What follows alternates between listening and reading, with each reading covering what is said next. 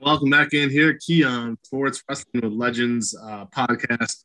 Uh, one of our favorites here, Fred Rosser. You guys remember him as Darren Young. Now tearing it up as well in PJW. Welcome to the show.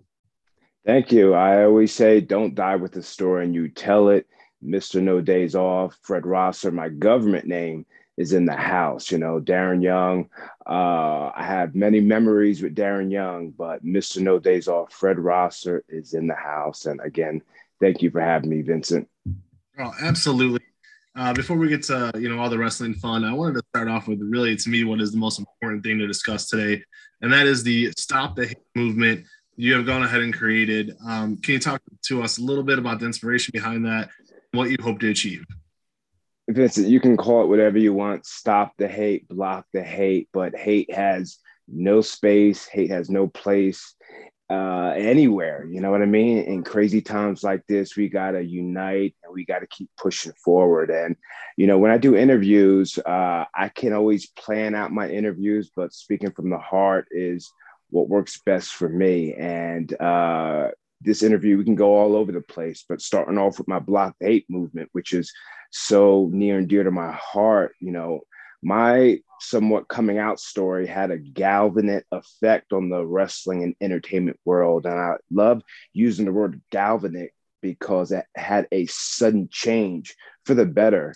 And uh, I made worldwide news with WWE coming out as the first openly gay WWE superstar. But I always say I'm not the first and I'm not the last but I am someone that came out while still signed with WWE. So I say at this point in my career, my job as the first openly gay WWE superstar to come out is to instill confidence in our youth and to lead by example. So I didn't think my story, my coming out story, was a big deal until. Of all people, back in 2013, uh, the icon we all know of as Cher Cher had reached out to me on social media in the DMs. It all goes down in the DMs. And she said that because of her, because of her hearing my story uh, all over the news, one of her friends who's a big wrestling fan came out to his family and she thanked me. And it was that minute that I realized that my story was a big deal. So I always say my fight is much more bigger than in the ring. It's outside of the ring, fighting bigotry and hatred, and ultimately trying to be the voice of the voiceless when it comes to not only the LGBTQ community, but an ally like yourself. You know, Vincent, you might have gotten bullied uh, because maybe you wore glasses. I got bullied because I had a speech impediment. I would stutter a lot. I was an overweight kid, but I didn't let those disabilities or setbacks hold me down. I achieved my dreams of becoming a WWE superstar. So at the end of the day, I want people to see me on social media doing these interviews with you or on YouTube, on TV, and say to themselves, well, if he can be courageous, if he can do it, then so can I. So my block hate movement is universal. You know, in this world, we all receive hate for various reasons, but in order to be strong and successful, you've got to block the hate. So this is this is this is the pose, Vincent. This is this is the money shot. You know, at the end of the day, I always say I want this to be the next middle finger. Someone cuts you off, you roll on your window, hey, block the hate. You know. yeah, absolutely. And you know, a couple things there. One, uh, fans, it's block the hate, not stop the hate. I misspoke. I apologize. But listen, no, no, no. You, you, you hit it on the head, you, though. Yeah. I mean, you really hit it on the head, and it's funny too because you know I'm 40 years old and I have I have kids in school right now, quite frankly, and they have a ton of friends, but there's still always that one bully. You know, you, you can never avoid that one bully, and I had them growing up. You, it's funny you mentioned the glasses and my ears and everything else. So to me, these were things I had to overcome. But for you personally, you put yourself out there, and to me, that makes you a hero willing to do that because look at even the biggest stars, the biggest stars in pro wrestling, okay, in the industry in general. You got guys like Roman Reigns and John Cena and Hulk Hogan and on and on down the line. And in every decade, all the biggest stars still had hate put on them, right? They couldn't do anything 100% right without at least one fan booing, even when they were supposed to be the, the king fan favorite, right? So, yeah, all that. And people have what I call um, internet muscles. You know what I mean? Like saying things, and that's something crazy enough. Again, I'm at that age, being 40 years old. I didn't grow up with that, right? So I grew up in the in the era of go in the playground and, and duke it out if you had to. Yes. Yes. Nowadays, though, kids and even adults are getting bullied online and cyber bullied and all this other stuff. It's so much to deal with, which again, I think makes somebody like you a hero. What kind of advice would you give to somebody who is currently going through being picked on, being bullied for whatever it is? Because I do not, I'm sorry, I do not call um uh well being gay. Okay. I don't call yeah. it a disability because it's not. Because to if anything, you're stronger than most people, quite frankly because you're willing to accept yourself. But what what would you what would you tell those people? Uh, I, I, love that internet muscles. I don't have a pen or a paper nearby, but I have to remember that internet muscles. uh, yeah, it's it's not necessary at all. But uh, three things that are near and dear to my heart that really resonate with me that I always tell my audience is number one, uh, someone that's struggling, you've got to surround yourself around people who light up anytime you walk into a room. That's number one. Number two is slowest is the fastest way to get to where you want to be. So no one shouldn't hold a gun to your head and tell you or force you to come out, but slow and steady wins the race. You know what I mean? So when when the time is right, it took me 30 years to come out to the world. It took me 28 years to come out to my immediate family. So for me, slowest is the fastest way to get to where you want to be. And when you finally do come out, number three, the top of one mountain is the bottom of the next. So keep climbing. When you finally decide to come out, you know, again, you have a duty to instill confidence in our youth. For me, I achieved my goals of being a WWE superstar by being told by no W by by being told by WWE no over 40 times. You know, I was consistent. I was consistent. I ultimately got my contract. I earned my contract. That's the top of the mountain. I wasn't happy being closeted being part of the nexus, not comfortable with myself. You know, now I'm found, finally able to be myself. I finally reached the top of the mountain. So the top of one mountain is the bottom of the next. So now that I'm at the top, I've got to take my advocacy, go to schools, do uh, do zooms with with with with classrooms during the pandemic. During the pandemic, try to give as much fitness tips, free fitness tips as much as possible during these crazy times of the pandemic. So, you know, I can't just settle at the top, you know, because that's my new bottom. I got to keep climbing and keep growing. So, those are three things I always tell the LGBT community or anyone that gets bullied into silence. One, surround yourself around people who light up anytime you walk into a room. Two, Slowest is the fastest way to get to where you want to be. And number three, the top of one mountain is the bottom of the next. Absolutely. And I, I wanted to point something else out too. A reason why, um, you know, somebody with your story, and now there's others as well who have come out who are professional wrestlers. Here's why I think it's tremendous. Okay. You know, I grew up in an era with guys like uh, Adrian Adonis and Goldust and anybody who is supposed to be around that spectrum, right? And they were instantly hated. They were a little bit different. And now, granted, they took a stereotype and took it to the extreme, and that's what professional wrestling is. Um, you know, even more recently, uh, I mean, I'd say even going back 10 years, you know, every time a guy was not from America, unless he was Canadian or Samoan, he was instantly a bad guy. You know, anybody from Russia, bad guy. Anybody from, I don't know, you know, name a country, bad guy. So they're getting out of that, which to me is, is just so huge and a sign of the times. I wanted to ask you this as well, you know, kind of transitioning into your wrestling career. You spent a little bit of time in FCW, you know, before there was, and we're going to get to it in a second, NXT and all that. There was training grounds, OVW, FCW. During your time with FCW, who jumped out at you as like real talent? Like, man, this guy's going to make it, man or woman. Like, who are a few names you remember working with and kind of knew from that moment on? Yeah, that's a great question, Vincent. Um, and you talk about uh, you know, Goldust and Adrian Adonis. And I say that was then, and this is now me representing New Japan Strong, uh, and we'll get into that. Um, but who stood out to me uh, right off the top of my head? I was already up on the main roster, but looking down at what was coming up, I always said Sasha Banks. You know, Sasha Banks, Mercedes. Uh, I know her as. I always said that she was she was going to be something. Uh, Sheamus. I was down in FCW with uh, Sheamus, uh, Heath Slater, um, all the Nexus members. Hmm. But I would have to say that that Sheamus was hungry, hungry, hungry.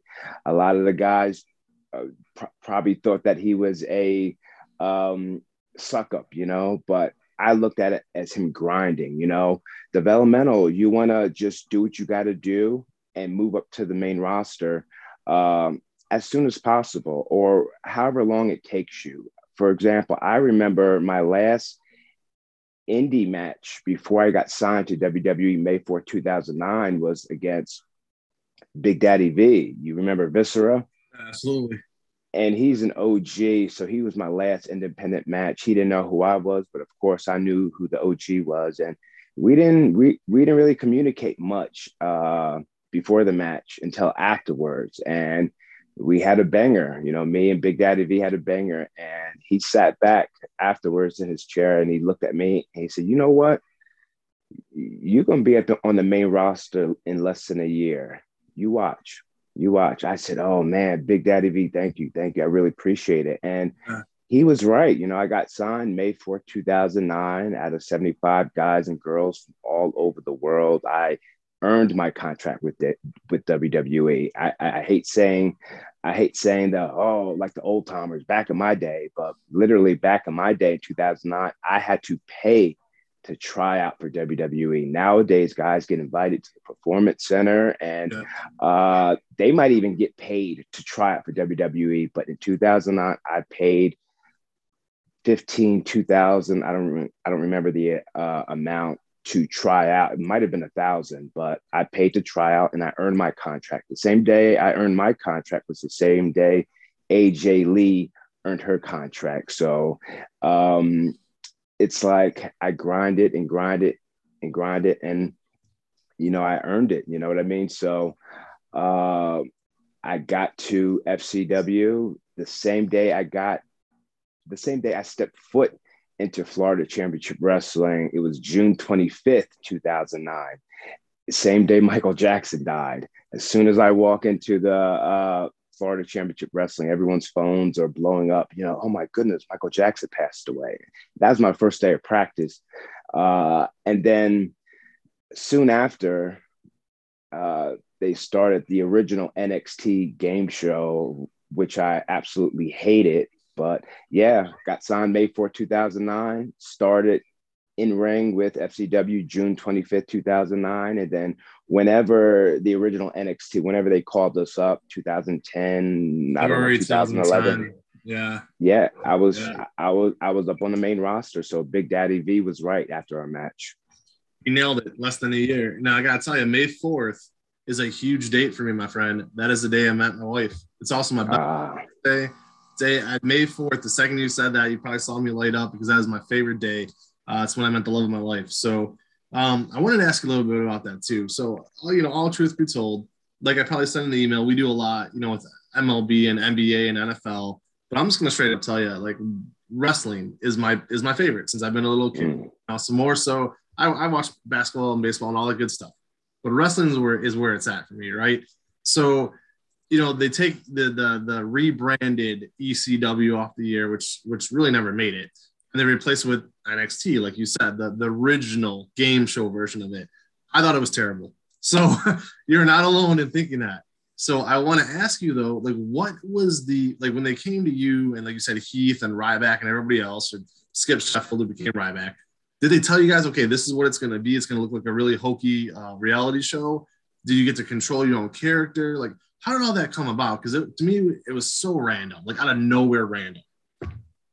Yeah, I think uh, from what I can remember, a lot a lot of my memories are a blur. Um, but yeah, I, I remember John Laurinaitis coming down to Florida Championship Wrestling, and uh, I remember them talking about this show amongst us, and seven guys would would get picked, and I was one of them. So I was excited. Yes, yes, yes, yes, yes. I'll do it. I'll do it. I'll do it. Of course, you know. And again, at this time, I still wasn't out, so I was still closeted.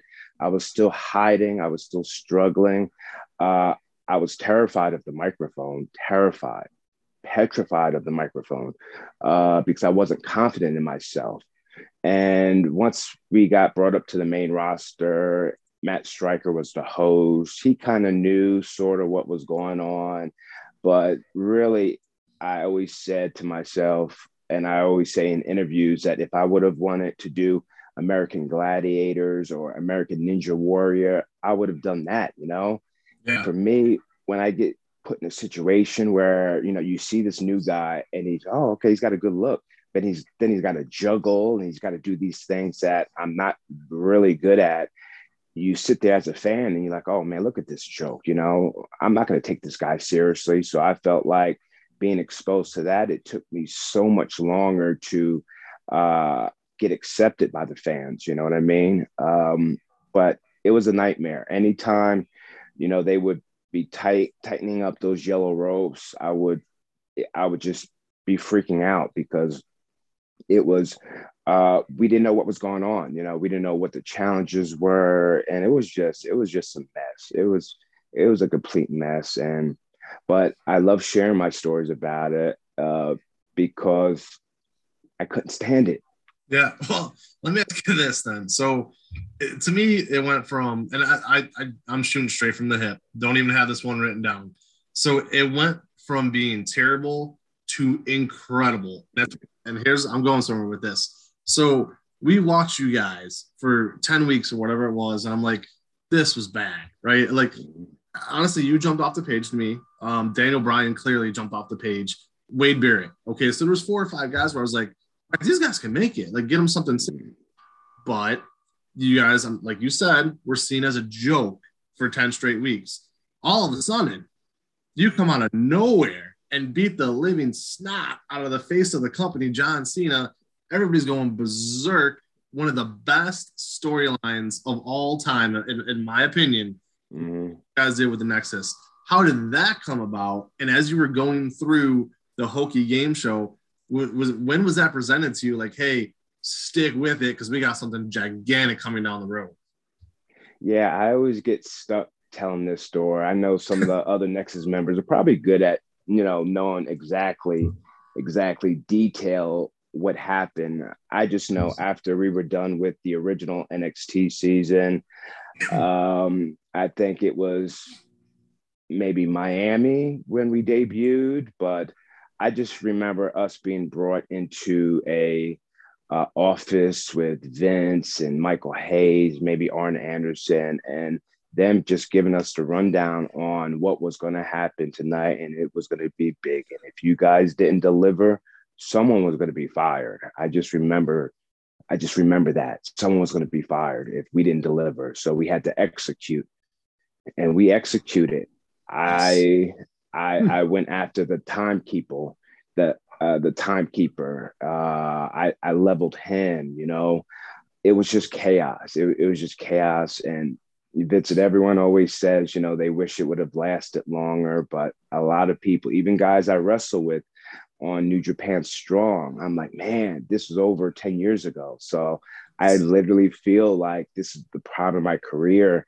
And I'm like an becoming an OG. You know, September 11th, 2002 will be 20 years I've been wrestling. So these guys that I'm wrestling with on New Japan Strong, they're saying, "Yeah, man, I remember when you tore up the ring." And uh, the next day, I was at school in junior high. I was like, junior high. I was like, "Oh my goodness," you know, junior high. And yeah, you know, we did it. We did it, and it's something that uh, I'll always remember. It's something I always joke about hopefully we can be in the Hall of Fame because I really I enjoy going to the Hall of Fame. A lot of the wrestlers don't like going to the Hall of Fame, sitting through the Hall of Fame because they think it's boring.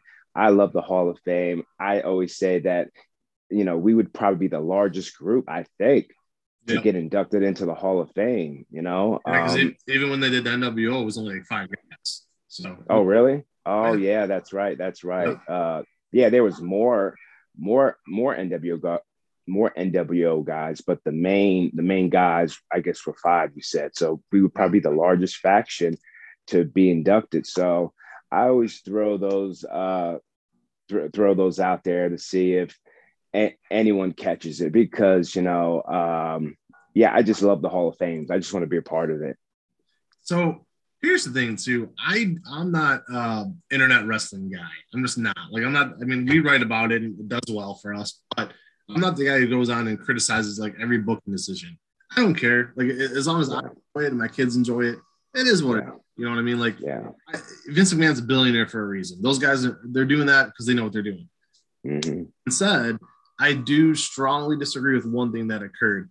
You guys were red hot right? So you're going from, I think it was, I don't even know, May, May through August. And I think you probably yeah. going with this.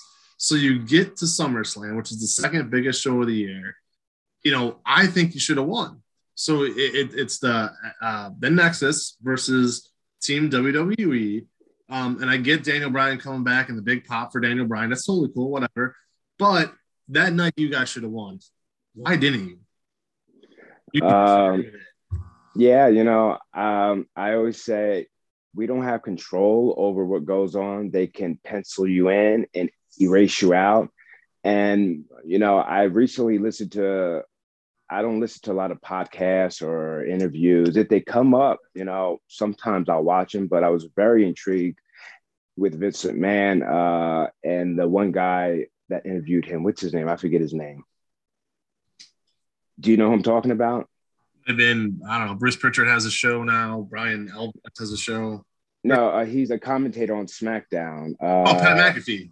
Yeah. Yeah, Pat. Yeah, that interview. I don't know if you saw that, but I watched it from beginning to end, and uh, everything Vincent McMahon said was spot on. You know, one, I always say he gave me. I'll never say a bad thing about Vincent McMahon. You know, I'll never say a bad thing about anything uh, because that's just not how I roll. But I always say Vince McMahon gave me the opportunity to get paired up with Bob Backlund and to do my thing. And I always say the most intimidating thing about Vince McMahon is his office door.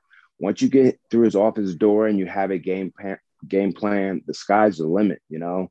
So um, listening to Vince McMahon, business is business at the end of the day. You know what I mean? So John Cena was the top guy at the time. You know, um, it's just the way it is. He he was he he was the top guy and the top top dog. Chris Jericho felt like maybe we should have went over. I think he's done interviews saying that.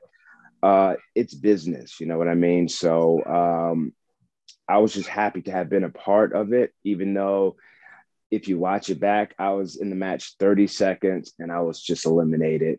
Uh, I wish I would have had more time, but it is what it is. That's my favorite line. I hate going to it, but that's just the nature. You know, it's business. So you just have to roll with it and make the most out of it. Did you get a chance at all during that whole process to talk to Bret Hart?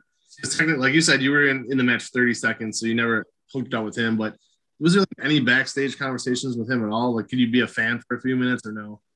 Well, you know, the funny thing is that Bret Hart and I's relationship is deeper than in the ring. When he was diagnosed with prostate cancer a few years ago, my uncle, who I'm very close to, he's a urologist and um, uh, a very, very big urologist here in the States. And I connected the two. I connected my uncle, Dr. Charles Rosser, and Bret Hart together. And Bret Hart, if you ever interview him or if or you just ask him yourself, uh, what's your story with Fred Ross or Darren Young?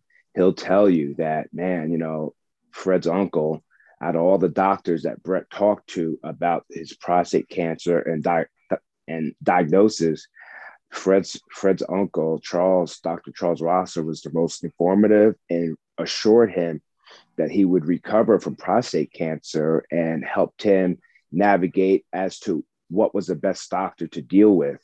And Bret was cured from the cancer, and um, not to toot my own horn, but that's my relationship. That's my connection towards Bret. And then from then on, anytime, any place, anywhere, uh, you know, I like for him to shout out the block the hate movement. Boom, he's right on it.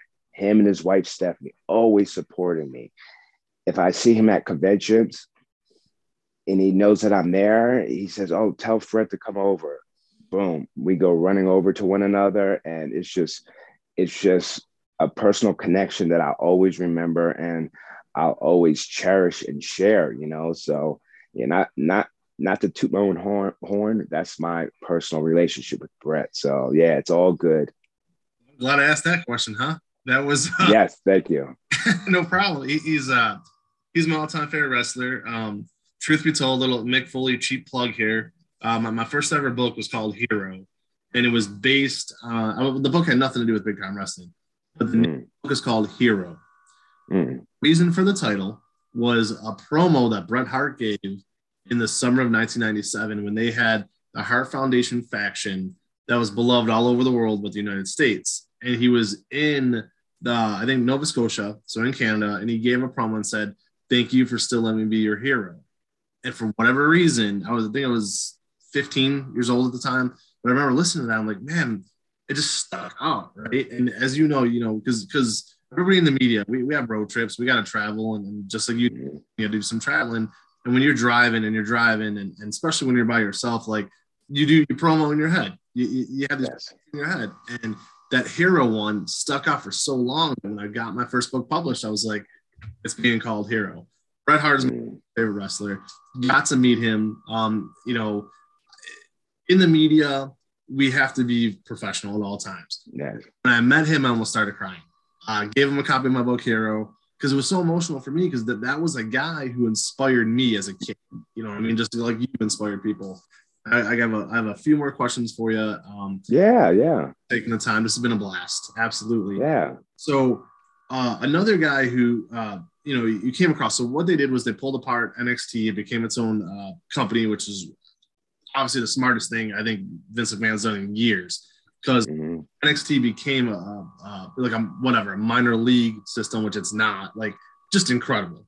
But you stayed on the main roster and you paired up with uh, Titus O'Neil to become the primetime players. How much fun was that? Because it looked so much fun watching you guys and to see you jump off the screen. Yeah, it was a lot of fun. When I met Titus, I met him in Florida Championship Wrestling, and I remember him walking in the door with Steve Keirn and I think Dave Batista and him were good friends. And Dave Batista said, You should try out wrestling. And he ultimately showed up to Florida Championship Wrestling and got signed. The two weeks into his signing, he got into a little scuffle with one of the wrestlers backstage because one of the veteran wrestlers was kind of hazing or bullying one of the one of the other wrestlers in the ring that was like sweating all over the ring and uh, the two wrestlers were arguing, and then the one and the Titus was on the outside of the ring.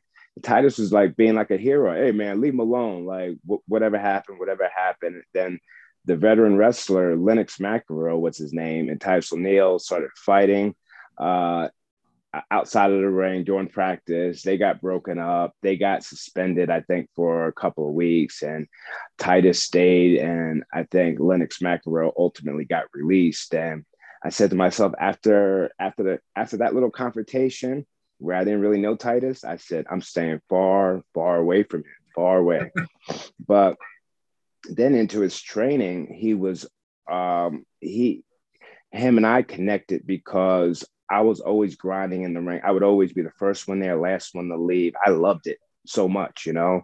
I loved it just as much as I love it now. And I would say after practice, and he would say after practice, and I would work with him constantly, constantly, because he's a big guy, right out of football, right into uh, the performance center. So a lot of guys that maybe grinded on the minor leagues or uh, I'm sorry, the independents, you know, might have been a little jealous that, you know, oh, he didn't do the independents, you know. So that's that's what I feel. That's what I feel when a lot of guys just come fresh off the football field back then but I stayed with Titus and worked with him, worked with him because he's a big guy. I said, "Hey, you don't got to do much, you know. You, you know, just you know, just listen to me, listen to me." And ultimately, he got brought up onto NXT season three or whatever. And then after all of, uh, you know, the NXT was kind of done at the time, uh, we were signed to SmackDown by John Laurinaitis. And Vince McMahon before that would always see us backstage on NXT. We would always be together, laughing, having a good time. And a lot of what you see backstage really happens,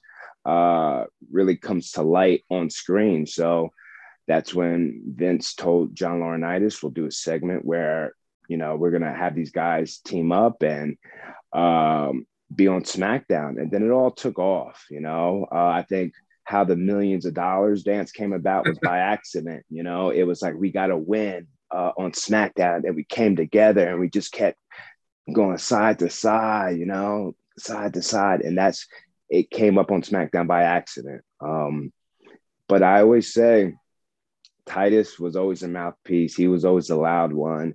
Um, there would be some times when we weren't on Raw or weren't on SmackDown, and Titus would bust right in Vince McMahon's office and he'd be like, "Hey, boss, what you got for us? What you got for us?" Because they have tons of meetings and putting the show together and breaking it down and all that stuff. And sometimes we wouldn't be on the show, but Titus would bust in. I'd be, oh, oh, oh, oh, Titus, wait." wait, let's have a game plan first. So I can say some stuff, you can say some stuff, but he would bust in.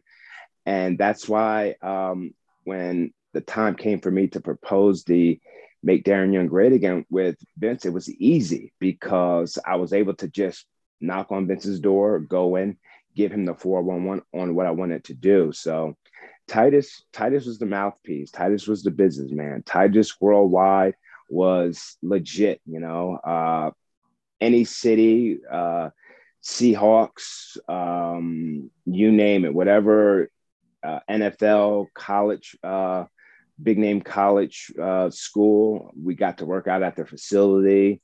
Awesome. Um, I, I, remember we were the tag team champions, had the titles. We were at the Seattle Seahawks facility training. And uh, Russell Wilson, the quarterback, who I'm sorry, I've got to say, I've got a huge crush on still to this day he saw Titus and I, and I, I didn't think he knew who I was, you know. He came right up to us and started talking to us, like, wow, it's so great to meet you guys. And like, I'm just fanboying like crazy. He, he, wanted to take a picture with us. I immediately gave him my belt, you know, uh, because, you know, of course I had a man crush on him. But yeah, Titus had the hook up. Um, I always say I was a wrestler at the end of the day. I love wrestling. I love I love, I just love wrestling. And again, even doing the prime time players, I wasn't comfortable with myself. So I still wasn't comfortable on the mic.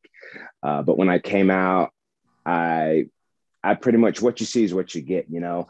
I don't have to cut wrestling promos like this before I came out to sound more masculine and to sound more tough. I could just talk like this and just and just be and just be myself. If I stutter, I stutter. So what? That's that's just who I am. Uh, President Joe Biden stutters, oh well, he embraces it.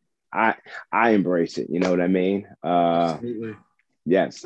Well, hey, listen, I wanted to thank you again. This was, you know, great. Thank you for going past 15 minutes. Obviously. yeah. No. Anytime. I was, I was afraid to ask, you know, but hey, listen, this was perfect. Uh, I want to close out the show because you are doing tremendous things right now. We see it right there on your T-shirt there. Yeah. Uh, if you want, just real quickly, where can fans follow you on social media? And more importantly than that, where can they watch you wrestle? First and foremost, remember the hashtag, hashtag block, block the hate. Block the hate. It's real simple. Hashtag block the hate. You can see what's going on on my social media, my government name at Real Fred Rosser, Twitter, Instagram, at Real Fred Rosser, R E A L F R E D R O S S E R. Uh, you can get the 411 on what's going on with me. I always say my social media is my open diary to the world. So anything I ever post always comes from the heart with the intent to inspire, motivate, and educate the masses that might look up to me for inspiration. There's so many that I look up for inspiration, uh, The Rock, Tom Hanks, Denzel Washington, Matthew McConaughey. Those are some of my favorites I gravitate, gravitate towards too. I know there's so many people that gravitate towards me. So definitely, if you don't have anyone that supports you in your family, or if you struggle with who you are, follow me on social media and be a part of my family. Twitter, Instagram at Real Fred Rosser. Block the hate you again. Have a great day. We appreciate it. Thank you.